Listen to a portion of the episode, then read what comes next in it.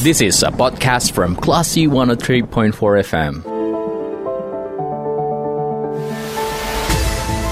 Sesaat lagi Anda akan mencermati Bincang Sehat Semen Padang Hospital.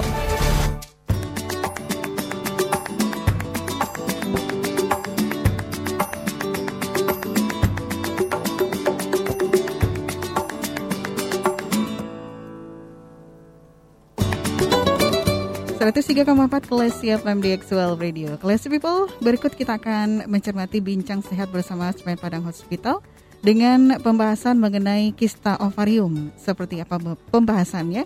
Kita akan bergabung bersama rekan saya Dita Indira di sana yang saat ini sudah berada di lobi Semen Padang Hospital.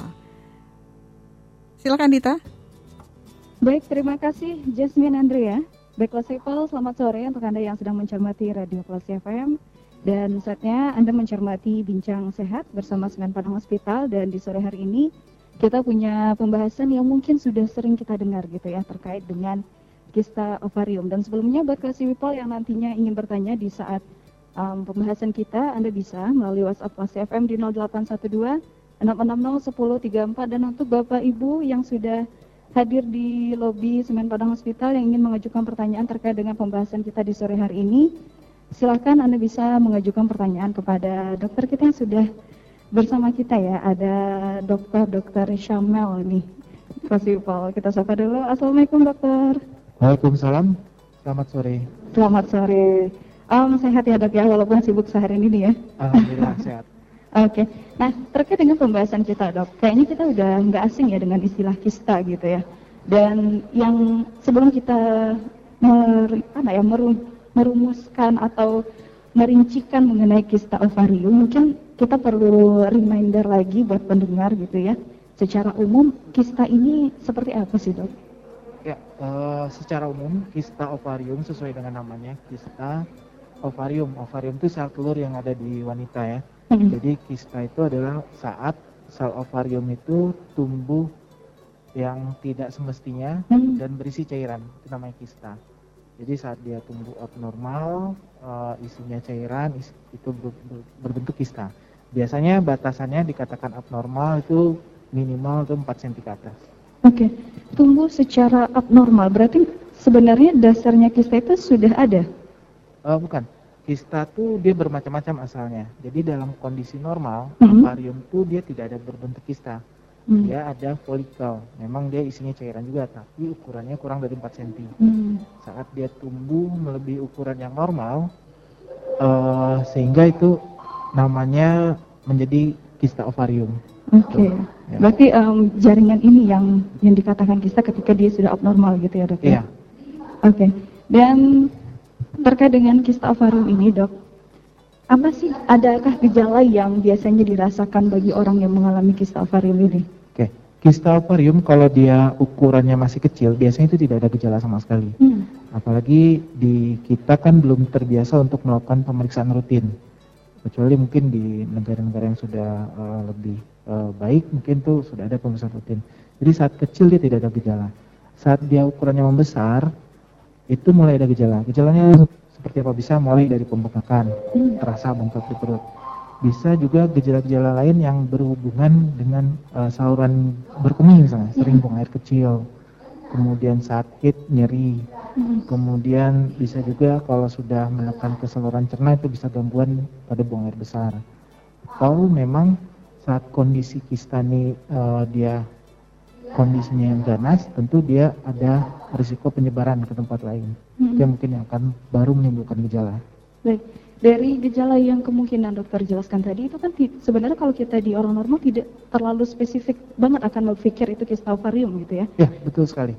Makanya e, kalau di buku-buku di jurnal-jurnal itu dikatakan kista ovarium ini silent killer.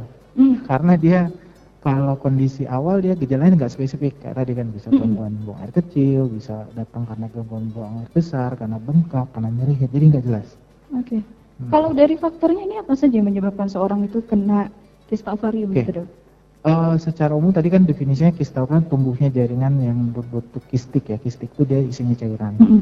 kista ovarium ini uh, sebenarnya bisa kita klasifikasikan menjadi dua ada yang jinak ada yang ganas pada kondisi-kondisi wanita yang uh, usia reproduksi itu biasanya umur 20 sampai 45 itu biasanya rata-rata itu kisnya jinak. Mm -hmm. Bersifat jinak. Biasanya berhubungan dengan siklus mens, nyeri head, kemudian gangguan head, berhubungan ke sana. Mm -hmm. Saat usia kecil, usia kurang dari 20 atau di atas 45 tahun, ini yang uh, lebih sering ke arah malignansi atau ke arah keganasan. Mm -hmm. Ya. Oke. Okay. Apakah ada faktor bawaan dok seseorang mengalami kista ovarium? Okay. Untuk uh, bawaan genetik hmm. itu karena dia banyak jenisnya pada kondisi-kondisi yang malignan atau keganasan itu memang ada faktor genetiknya. Hmm. Ada faktor bawaan keturunan, tapi dia bukan suatu faktor yang dominan sifatnya.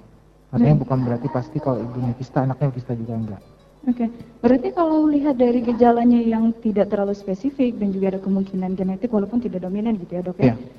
akan lebih baik kita memantau kita berpotensi kista atau tidak ini berarti memang dengan pemeriksaan oleh dokter gitu? Iya, yeah. untuk sekarang di Indonesia memang belum ada suatu guideline pasti kapan seorang itu harus periksa. Mm -hmm. Tapi intinya gini, saat dia ada keluhan seperti uh, bengkak atau gangguan yang lain yang seperti tadi saya sudah sebutkan, itu memang sebaiknya diperiksa secara teliti apalagi pada kondisi-kondisi yang usia uh, terlalu muda atau terlalu tua itu harus lebih hati-hati lagi. Oke, terlalu muda bahkan lebih hati-hati dibanding usia yang iya.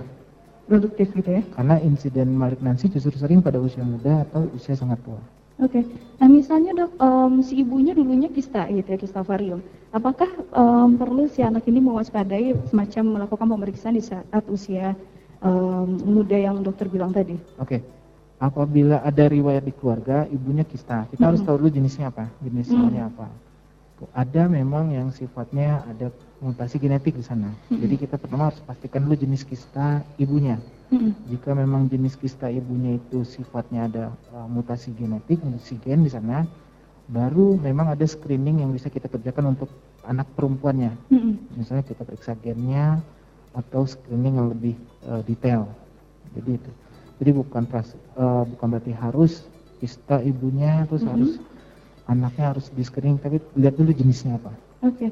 Nah, um, dari mana kita mengetahui si ibu ini um, kistanya itu ada faktor mutasi genetik atau seperti apa gitu dok? Karena kadang orang-orang ini menyadari mereka sudah kista ketika kondisinya sudah parah bahkan sudah melewati masa operasi gitu baru mulai mewaspadai tentang kista gitu. Oke. Okay. Jadi itu yang memang uh, di kita masih uh, kurang ya. Mm-hmm.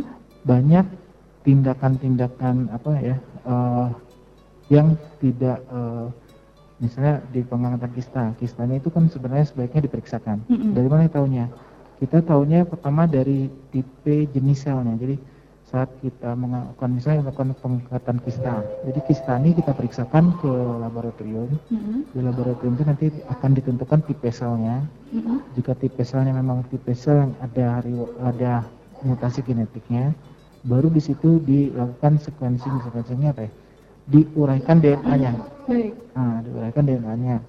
Jika ditemukan suatu mutasi gen, baru di situ memang untuk keturunannya sebaiknya dilakukan screening. Oke. Okay. Nah, um, misalnya kasusnya seperti ini dokter, um, si ibu sudah melakukan operasi kista gitu ya. Yeah. Nah, si ibu karena sudah sembuh ya sudah gitu kan, um, sudah melupakan hmm. kondisi itu dan misalnya untuk menjaga supaya keturunannya atau anak perempuannya tidak mengalami hal yang sama, hmm. maka perlu di tracking lagi, maksudnya dicek kembali riwayat uh, kista yang pernah dia operasi dahulu atau gimana?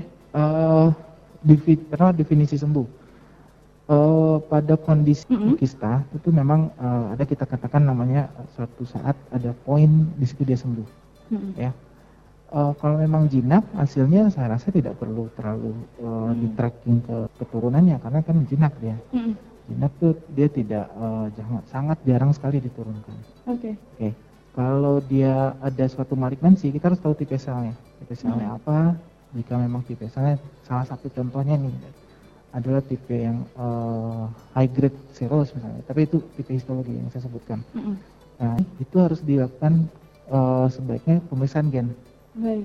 Nah, jika memang dia mempunyai putri atau anak mm -hmm. perempuan. Oke, okay. berarti memang ada juga orang yang mengoperasi kista dalam kondisi jinak ini, dok? Oh banyak. Jadi kista ini bukan berarti harus ganas, enggak. Uh -uh. Ba banyak tuh jinak. Okay. Cuman masalahnya kan kita tidak tahu yeah. apakah itu jinak atau ganas. Uh -uh. Nah, bagaimana cara membedakannya? Membedakannya itu mulai dari diagnosis pertama dari anamnesis mungkin dia cepat membesar, kalau cepat membesar itu cenderung ganas. Hmm. Dia sudah ada komplikasi, misalnya tidak bisa BAB, kemudian ada gangguan buang air kecil, kemudian hmm. besar sekali ukurannya, hmm. itu juga kita harus wajib uh, curiga itu ganas. Hmm. Setelah dari pemeriksaan fisik, dari uh, anamnesis, baru lanjut ke pemeriksaan diagnostik. Apa yang diagnostik yang bisa kita kerjakan?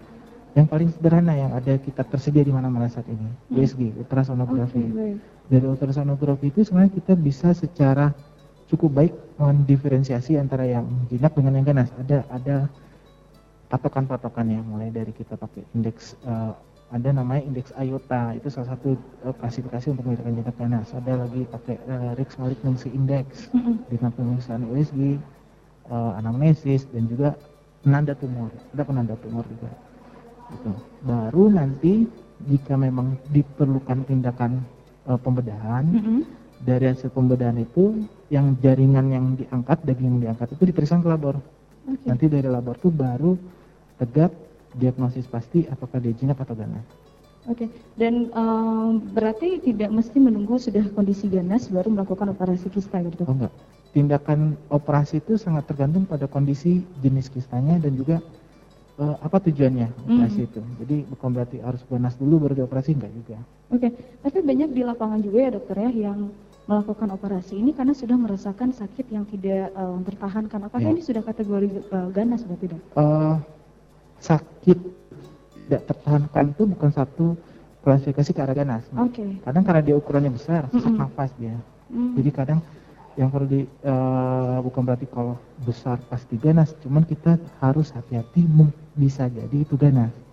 Okay. Memastikannya setelah jaring diangkat itu kita ke labor, namanya labor histopatologi kan, patologi mm-hmm. anatomi. Uh, itu jangan uh, tetap harus uh, ada diagnostik yang baik, tindakan yang tepat dan pemeriksaan penunjang yang sesuai. Oke. Okay. Dan tadi di awal kan dokter juga sudah menjelaskan kalau kista ini sebenarnya adanya um, semacam perkembangan jaringan yang abnormal gitu ya dokter ya. Yeah. apakah kista ini hanya dialami oleh perempuan dok? Kista ini kalau di ovarium hanya di perempuan karena yang punya ovarium hanya perempuan. Okay. perempuan. Dan, Cuman kista juga bisa tumbuh di organ-organ lain. Di kista di liver lain, misalnya. Gitu ya? Kista liver, kista uh -uh. hati ada juga. Itu bisa pada laki-laki, bisa pada perempuan. Okay. Dan melihat um, kista ini bisa tumbuh um, di laki-laki atau perempuan karena kita pembahasan kali ini ovarium berarti perempuan gitu yeah. ya dok ya. Mm. Nah um, ini kan uh, perkembangan yang abnormal berarti seberapa besar sih potensi setiap wanita itu bisa mengalami kista dok? Oke, okay. kalau untuk insidennya itu uh, sebenarnya untuk insiden kista ovarium itu tinggi. Mm-hmm. Cuman insiden yang ganasnya rendah sebetulnya. Mm-hmm. Yang sering jadi masalah kan kita uh, sering kurang apa kurang tepat dalam membedakan diferensiasi jinak ganas mm -hmm. karena manajemen tindakannya itu harus dari awal sudah betul misalnya gini kalau dia memang kista ganas tentu tindakan pembedahannya itu khusus nggak bisa sembarangan begitu dia uh, tindakannya tidak uh, optimal itu akan sangat mempengaruhi luaran nantinya hasil akhirnya gitu. okay. makanya kita harus hati-hati dalam uh, diagnostiknya. Tidak boleh sembarangan. Oke. Okay.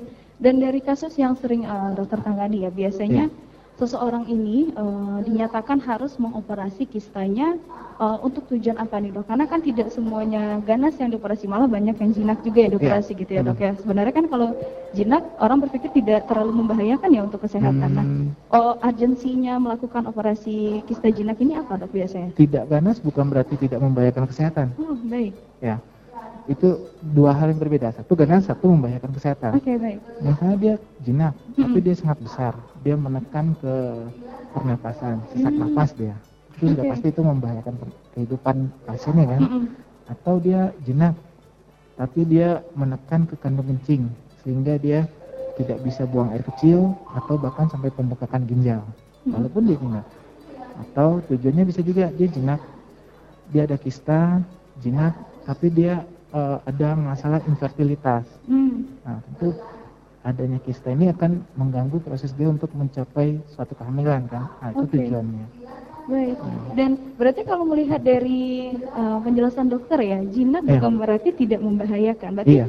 kategori ganas ini sebenarnya lebih definisinya ini seperti apa itu? Di pesel. Jadi kalau dia jinak, dia hanya tumbuh di situ saja.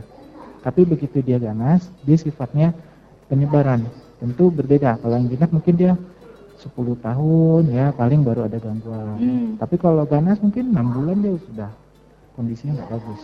Oke okay, baik. Nah itu uh, gambaran ya seperti yeah. uh, apa uh, kista ovarium itu perkembangannya dan juga faktor-faktornya Yeah. Dan mungkin kita akan membahas um, kita jeda sebentar ya dok yeah. ya. Buat kelas people yang mau bertanya silahkan bisa melalui WhatsApp kelas FM di 0812 660 1034 atau untuk Bapak Ibu yang sedang berada di lobi Semen Padang Hospital yang ingin bertanya terkait dengan pembahasan kita kali ini yaitu mengenali kista ovarium, Anda bisa bertanya melalui kita dan nanti tim kita akan ada yang uh, memberi kesempatan untuk Anda yang ingin bertanya.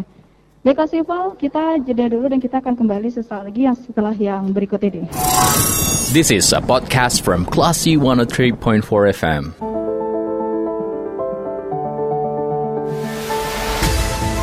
Anda mencermati Bincang Sehat Semen Padang Hospital.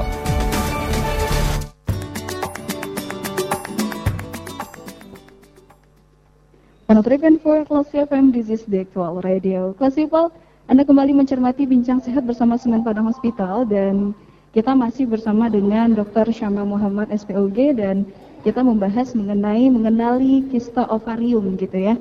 Tadi kita sudah menjelaskan seperti apa gambaran kista secara umum dan uh, kista ovarium ini kondisi yang bagaimana dah dijelaskan juga oleh Dr. Syamil gitu ya. Dan sebelumnya dok, uh, kita sapa dulu. Halo dok. Um, ya. Tadi udah ada penanya juga di lobi Semen Padang Hospital dari Bu Wadanian terkait dengan kista pada ginjal. Ini gimana dok? Ya, sebenarnya uh, untuk menjawab pertanyaan yang lebih tepat untuk kista ginjal itu ahlinya ada bedah urologi ya. Mm -hmm. Ya sama kayak tadi definisinya saat ada kondisi pertumbuhan yang isinya cairan itu kista ya. Mm -hmm. Dia bisa tumbuh di mana saja. Kalau di ginjal ya kista ginjal namanya di liver kista liver, di ovarium kista ovarium. Saya rasa nanti mungkin untuk lebih tepatnya harus dengan dokter urologi ya yang lebih mengetahui tentang kista ginjalnya. Oke okay, baik, uh, okay. mungkin um, kepada Bu Wadania selaku penanya um, itu ya jawaban dari ya. dokter Syamel ya terkait dengan kondisi kista ginjal ibu dan akan lebih spesifik lagi jawabannya dengan um, dokter yang bersangkutan gitu ya dok ya? Iya, karena tentu dokter urologi dia yang lebih memahami, memahami tentang ginjal. Mm -hmm. Ya, is, prinsipnya gitu. Kalau ada pertumbuhan di dalam tubuh kita, isinya cairan itu kista. Oke, okay.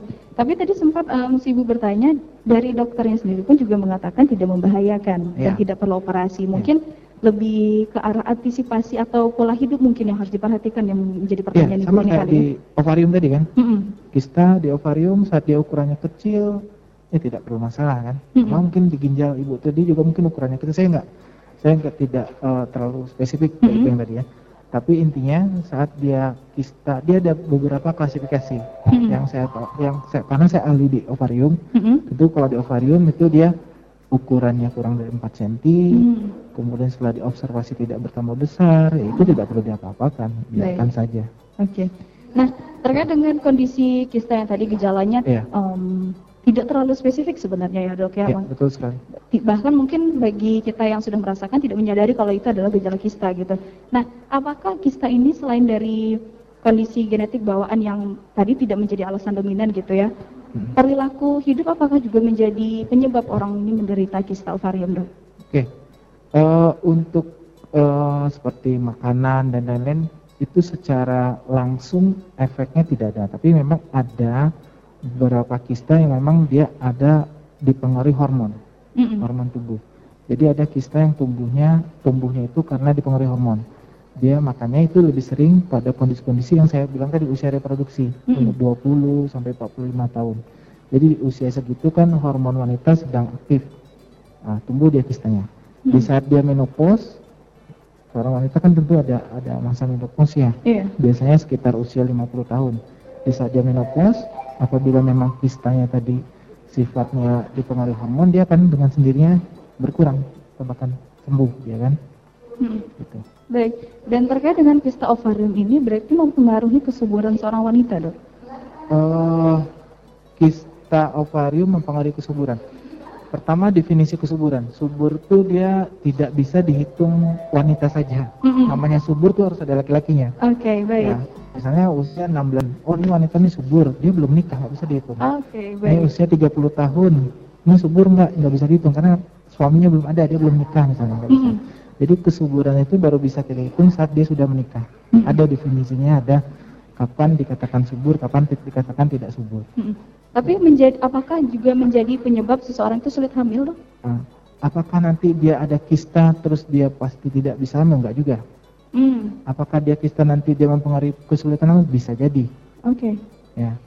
Tapi kalau bicara kesuburan terus ada pasangan. Kalau Oke. mempengaruhi kesulitan hamil, kalau kistanya, pertama kalau dia sifatnya ganas. Mm-mm. Kalau kita ganas tentu yang kita utamakan bukan suburnya dulu, keselamatan ibunya. Keselamatan ibu dan bayi. Ya, tetap kita utamanya adalah life savingnya dulu.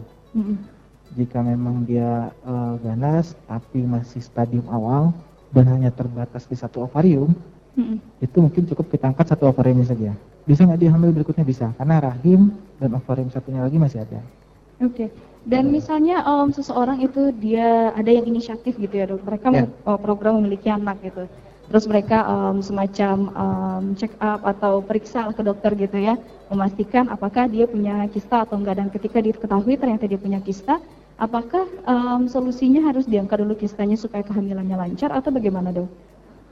eh ada kista, kalau dia ingin punya anak bukan berarti harus diangkat. Memang kalau dari guideline-nya Mm-mm. saat ada kelainan, itu kan kelainan berarti kan ada Iya. normal. Dia akan proses untuk punya anak, untuk hamil. Hmm. Ya, untuk hamil itu diharapkan kondisi seluruh organ wanita itu dalam keadaan normal. Makanya Oke. jika ada kelainan di sana, Hmm. itu sebaiknya kondisi abnormal itu di, diperbaiki dulu. Oke. Termasuk jika ada kista di sana. Mm-mm. Dan ini juga menjadi em, kasus yang sering uh, terjadi kenapa orang mau mengoperasi kista uh, jinaknya itu ya iya. Kalau memang kista jinak ini banyak berhubungan sekali itu dengan infertilitas, betul. Tapi bukan berarti kista jinak itu dioperasi hanya berdasarkan indikasi infertilitas tidak Oke juga. baik. Ya. Tergantung uh, urgensi kondisi kesehatan. Iya. Balik lagi ke Tujuannya uh, apa? uh, uh, tujuannya apa gitu ya Iya. dokter ya.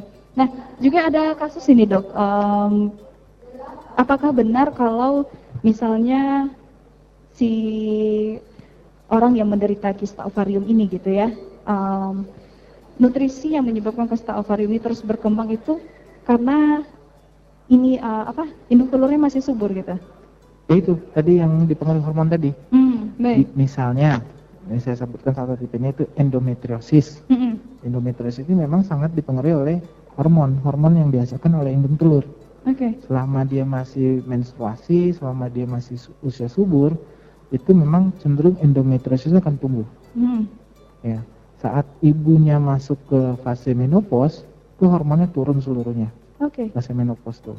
Dengan sendirinya endometriosis yang tadi ada akan tertekan ya, karena nggak ada lagi eh, untuk dia bertumbuh. nutrisinya gitu ya. Iya. Dan em, berarti ketika orang misalnya sudah operasi uh, kista ovarium ini dan me- akhirnya memasuki masa menopause uh, sudah dikategorikan aman, tidak ada uh, kista yang akan tumbuh lagi gitu ya dok. Bukan kista seluruhnya, Hmm. yang tipenya endometriosis. Oke, yang membahayakan tadi gitu ya. Bukan, yang kalau kis- operasi kista, Mm-mm. kemudian diperiksakan ke labor. Mm-mm. Ternyata tipenya endometriosis. Saat dia menopause dengan sendirinya dia aman. Oke. Tapi kalau untuk tipe yang lainnya tidak juga. Oke. Nah, Hmm. kalau misalnya di kondisi itu selagi dia menstruasi akan ada berkemungkinan dia tumbuh gitu ya dok. Misalnya seseorang itu sudah operasi gitu ya, Um, tapi dia masih di usia produktif, masih uh, belum menopause, itu apakah ada kemungkinan tumbuh lagi dok? Yang endometriosis Iya benar. tetap ada. Tetap. Nah, Ya. apakah ada langkah yang bisa dilakukan untuk uh, mengantisipasinya agar tidak um, kondisinya membahayakan seperti sebelum dioperasi gitu? Oke. Untuk tindakannya memang ada beberapa itu bisa ada terapi namanya terapi GNRH. Jadi GNRH ini biasanya kita berikan pasca tindakan. Misalnya endometriosis kita akan tindakan operasi. Pasca tindakan itu kita beri GNRH. GNRH ini sejenis obat yang akan menekan sementara hormon si wanitanya Mm-mm. sehingga diharapkan sel-sel endometriosis ini mati dia. Hmm, Biasanya kita berikan dalam jangka waktu tertentu. Diharapkan akan menurunkan kekambuhan. Oke. Okay. Berarti um, pengobatan berjangka gitu ya dok untuk uh, melemahkan kondisi dari si kista itu tadi gitu ya? Iya, yang endometriosis ya, bukan seluruh kista. Okay, hanya baik. tipe endometriosis saja. Tapi tipe kista endometriosis ini apakah termasuk uh, tipe kista yang sering terjadi oleh masyarakat? Okay. Untuk saat ini memang endometriosis makin banyak. Hmm. Karena apa? Karena sekarang ya kita tahu lah wanita kan banyak yang ada karirnya ya. Hmm. Dia berkarir, kemudian dia menunda kehamilan, menikah di usia yang sudah cukup lanjut dengan sendirinya eh, faktor-faktor tadi itu juga akan um, meningkatkan kejadian endometriosis termasuk juga pola diet pola diet yang uh, tidak sehat kemudian banyak yang makan yang merangsang ada tinggi estrogennya hmm. itu juga merangsang timbulnya endometriosis. Oke, berarti um, menunda kehamilan juga mem bisa mempengaruhi munculnya kista jenis ini, dok? Iya, yang endometriosis ya. Uh -uh. Uh. Baik, dan pola diet pun juga. Pola diet juga. Ini pola diet ini kenapa bisa mempengaruhi seperti itu, dok? Emang pola diet seperti apa yang dikhawatirkan? Iya, yang tadi yang tidak sehat, kemudian hmm. tinggi lemak, kemudian hmm. uh, juga uh, ada makanan-makanan yang tinggi estrogennya, ada hormon di dalam makanannya itu, sehingga itu akan uh, meningkat, meningkatkan kadar hormon di dalam ibunya. Hmm. Saat kadar hormonnya meningkat, itu cenderung tumbuh endometriosis dia. Okay. Mioma, endometriosis itu seluruh dipengaruhi hormon. Okay. Berarti ini yang dokter maksud tadi kalau pola keseharian secara tidak langsung hmm. bisa mempengaruhi um, kondisi kista ini ya? Iya. Oke, okay. baik. Buat um, kelas yang mau bertanya, Anda bisa mengajukan pertanyaan ya terkait dengan pembahasan kita mengenai um, materi kita kali ini mengenali kista ovarium dan buat Bapak Ibu di Logismen Padang Hospital juga bisa bertanya. Nanti tim kami akan uh, memfasilitasi buat Anda yang bertanya terkait dengan tema kita hari ini. Um, nanti kita akan bahas ya dok ya, mungkin uh, langkah preventif ya kali okay. ya um, di sesi berikutnya. Jangan ke mana-mana Festival, keep tune di 103.4 Class FM di Actual Radio. This is a podcast from Classy 103.4 FM.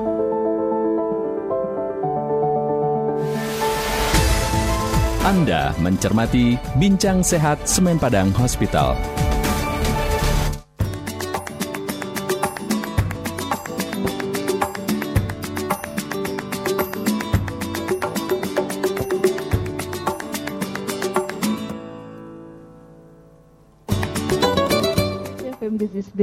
Radio. Kelas People kita sudah di sesi terakhir ya di Bincang Sehat bersama Semen Padang Hospital dan saya masih bersama dengan Dr. Syamel dengan pembahasan kita mengenai mengenali kista ovarium. Namun dokter sebelum kita ke konklusi ya dari obrolan ya. kita di sore hari ini masih ada penanya nih dok, apalagi di kondisi pandemi ini hmm. sering kekhawatiran dari warga mengkaitkan beberapa penyakit dengan kondisi um, situasi protokol um, COVID di masa sekarang gitu ya.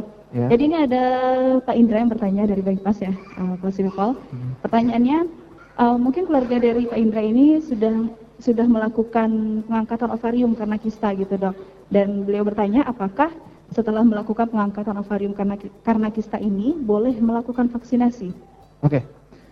Uh, eh, memang kalau sekarang sekarang kan memang sedang uh, galak, apa sedang banyaknya program vaksinasi memang wajib untuk gitu kita ya. ya.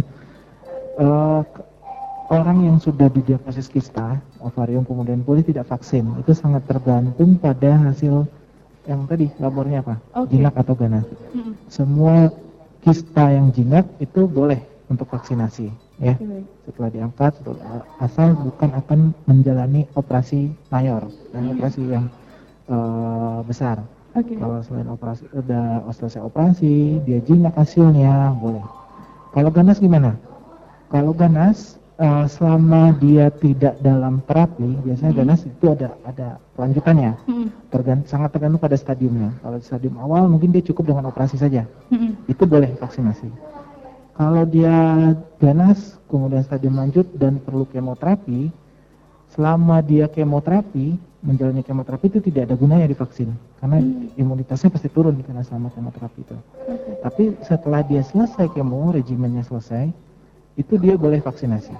Oke, okay, ya. berarti um, di kasus dari pertanyaan Kak Indra ini bagi yang sudah um, melakukan operasi, operasi boleh tidak vaksin? Ya, tergantung dari hasil operasinya. Okay. Apa hasil operasinya, jinak ganasnya, kalau ganas stadium berapa, kalau memang stadium lanjut ada dalam terapi tidak. Mm-mm. Hmm, jadi Oke, berarti supaya uh, amannya gini ya dokter ya, uh, Hmm. perlu konsultasi lebih lanjut dengan dokter yang uh, menangani. iya, uh, kita harus dirinya tahu ya. tipenya. Mm-mm. Hmm. Oke, baik dokter. Dan um, kita mengarah kepada akhir dari pembahasan kita gitu ya. Um, ketika kita mengetahui adanya kista ovarium gitu ya dokter, apa yang sebenarnya perlu diwaspadai? Oke, eh, yang seperti saya sudah bilang tadi kan kista ovarium ini salah satu silent killer. Kenapa dia gejalanya tidak khas? Hmm. Jadi sering kali apa namanya eh, saat wanita ada kista ovarium karena dia ketakutannya dia tidak segera datang ke medis, Hmm. tapi eh, ya mohon maaf mungkin karena kepercayaan kita juga sebagai masyarakat timur ya Iya. sering kali karena faktor ketakutan, faktor pengaruh lingkungan itu sering kali kita pergi ke ke mohon maaf yang tidak terstandar dengan baik. Oke, berobat Sehingga ah ya saya tidak akan menyebut itu, oh tidak terstandar dengan baik Oke, baik. sehingga akan menimbulkan keterlambatan terhadap penanganannya. Sementara kalau dia kondisi ganas tentu time itu adalah sangat penting timingnya. Mm-mm. Makin cepat, makin baik dia tidak akan menyebar. Termasuk yang jinak, timing.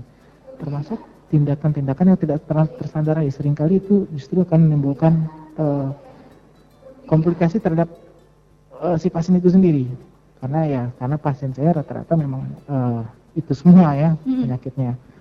Eh, jadi sering kali yang saya temukan setelah selesai di eh, terapi yang tersebut itu misalnya mohon maaf nih diurut misalnya perutnya Mm-mm. itu ak- mungkin tadinya kisahnya jinak cuman karena diurut pecah dia Oke. terpuntir dia itu Oh. menyebabkan komplikasi terhadap ibunya Biasanya komplikasi yang pernah uh, dokter tangani itu seberbahaya oh apa? macam-macam ada yang terpuntir paling sederhana Hmm. ada yang pecah pecah ya kalau jinak deh kalau Hmm. ganas tuh menyebar dia naik stadiumnya Oke, baik. Eh, ya macam-macam seperti itu ada bahkan baru kemarin tuh saya eh, ada tindakan di M Jamil jadi dia tumor padat kemudian ada tindakan sebelumnya pecah perdarahan di dalam perut Hmm. yang tadi darahnya mungkin 12 langsung turun jadi tiga. Nah itu salah satu kok makanya ada bengkak eh cobalah mencari medis dulu. Mm-mm. medisnya terserah ke mana mulai dari yang klinik puskesmas kalau perlu nanti ke rumah sakit. Supaya jelas dulu apa itu.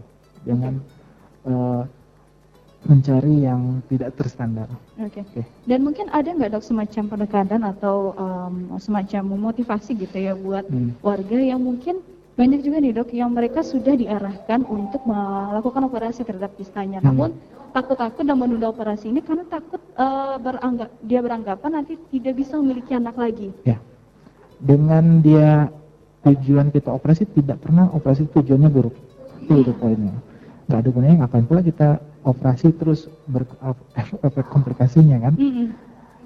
tujuannya pasti baik. Dokter mana pun itu. Tidak ada yang tujuannya buruk ya. Eh, jika kista itu dibiarkan dengan sendiri dia akan mempengaruhi kesuburan. Oke, tujuan operasi menyelamatkan apa yang bisa diselamatkan. Oke baik. Ah, jadi berpikirnya jangan terbalik kan saya mau kata oh, operasi nanti nggak subur. Iya, justru kebanyakan sebalik sebenarnya kalau Oke. tidak dioperasi justru dia nanti tidak subur Oke, berarti em, itu salah satu bentuk langkah preventif juga untuk menyelamatkan Iya. eh, menyelamatkan diri juga ya, Dok, depannya ya? Hmm, untuk masa depannya. depannya Mm-mm. apalagi yang perempuan yang usia muda itu tuh masa depannya masih panjang kan Mm-mm. Baik, berarti yang perlu ditekankan bagi warga yang mungkin sudah em, mendapat saran dari dokter yang menanganinya untuk operasi itu jangan takut lagi untuk mengambil tindakan gitu ya dengan anggapan tidak bisa memiliki keturunan karena kalau dibiarkan justru sama aja gitu ya dokter ya akan Iya. mengaruhi kesuburan dia juga nantinya. Oke. yang misalnya ditunda dia dia kemudian cari ke yang mohon maaf yang tidak uh, terstandar Mm-mm. dengan baik akibatnya ya dia penyakitnya akan berjalan terus bahkan yang kalau ada tindakan ya terpuntir pecah perdarahan dan lain-lain Oke, nah dok, em, apakah pemeriksaan eh, kista ini jika bagi orang yang akan melakukan program kehamilan itu em, dianjurkan dok atau menjadi langkah ideal gitu? oke saat orang akan program hamil tentu kan saya, tadi kan saya jelaskan hamil untuk mencapai hamil itu diharapkan kondisi organnya itu dalam keadaan normal Hmm. saat ditemukan ada sesuatu yang tidak normal, tentu diusahakan membuat itu normal kembali. Apa itu tindakannya ya? Bisa dengan pembedahan, bisa dengan hormonal, tergantung. Oke. Ya. Dan misalnya ketika um, sudah uh, melakukan pengecekan dan ternyata ditemukan uh, kista yang terbilang ini dalam konteks kista ovarium ya dok ya, ya. Um, jinak dan tidak membahayakan. Hmm. Langkah apa yang mesti dilakukan untuk mengantisipasi agar kondisi ini tidak uh, berkembang menjadi sesuatu yang membahayakan gitu dok? Oke, saat kondisinya misalnya kista, ketemu kista ukuran tiga setengah senti, hmm. ya itu saya rasa tergantung juga sih tergantung temuan intra hmm. tergantung temuan saat diagnostiknya. Hmm. jika tiga setengah tidak curiga apa apa ya cukup observasi saja. Observasi Kontrol gitu ya. tiap bulan atau tiap tiga bulan dilihat lagi. Untuk pola hidup dong ya tidak usah kista pun kita harus hidup sehat kan? Kenapa harus kista dulu baru hidup sehat? Oke okay, jadi jangan dibalik oke okay, siap. Berarti um, balik lagi uh, kalau kista ini lebih ke kontrol dengan dokter gitu ya? Iya. untuk menjaganya uh, tetap um, di angka yang terbilang jinak dan tidak membahayakan, iya. ya dokter. Nah, terakhir dok, um, untuk menutup pembahasan kita di sore hari ini, apakah ada konklusi singkat dok?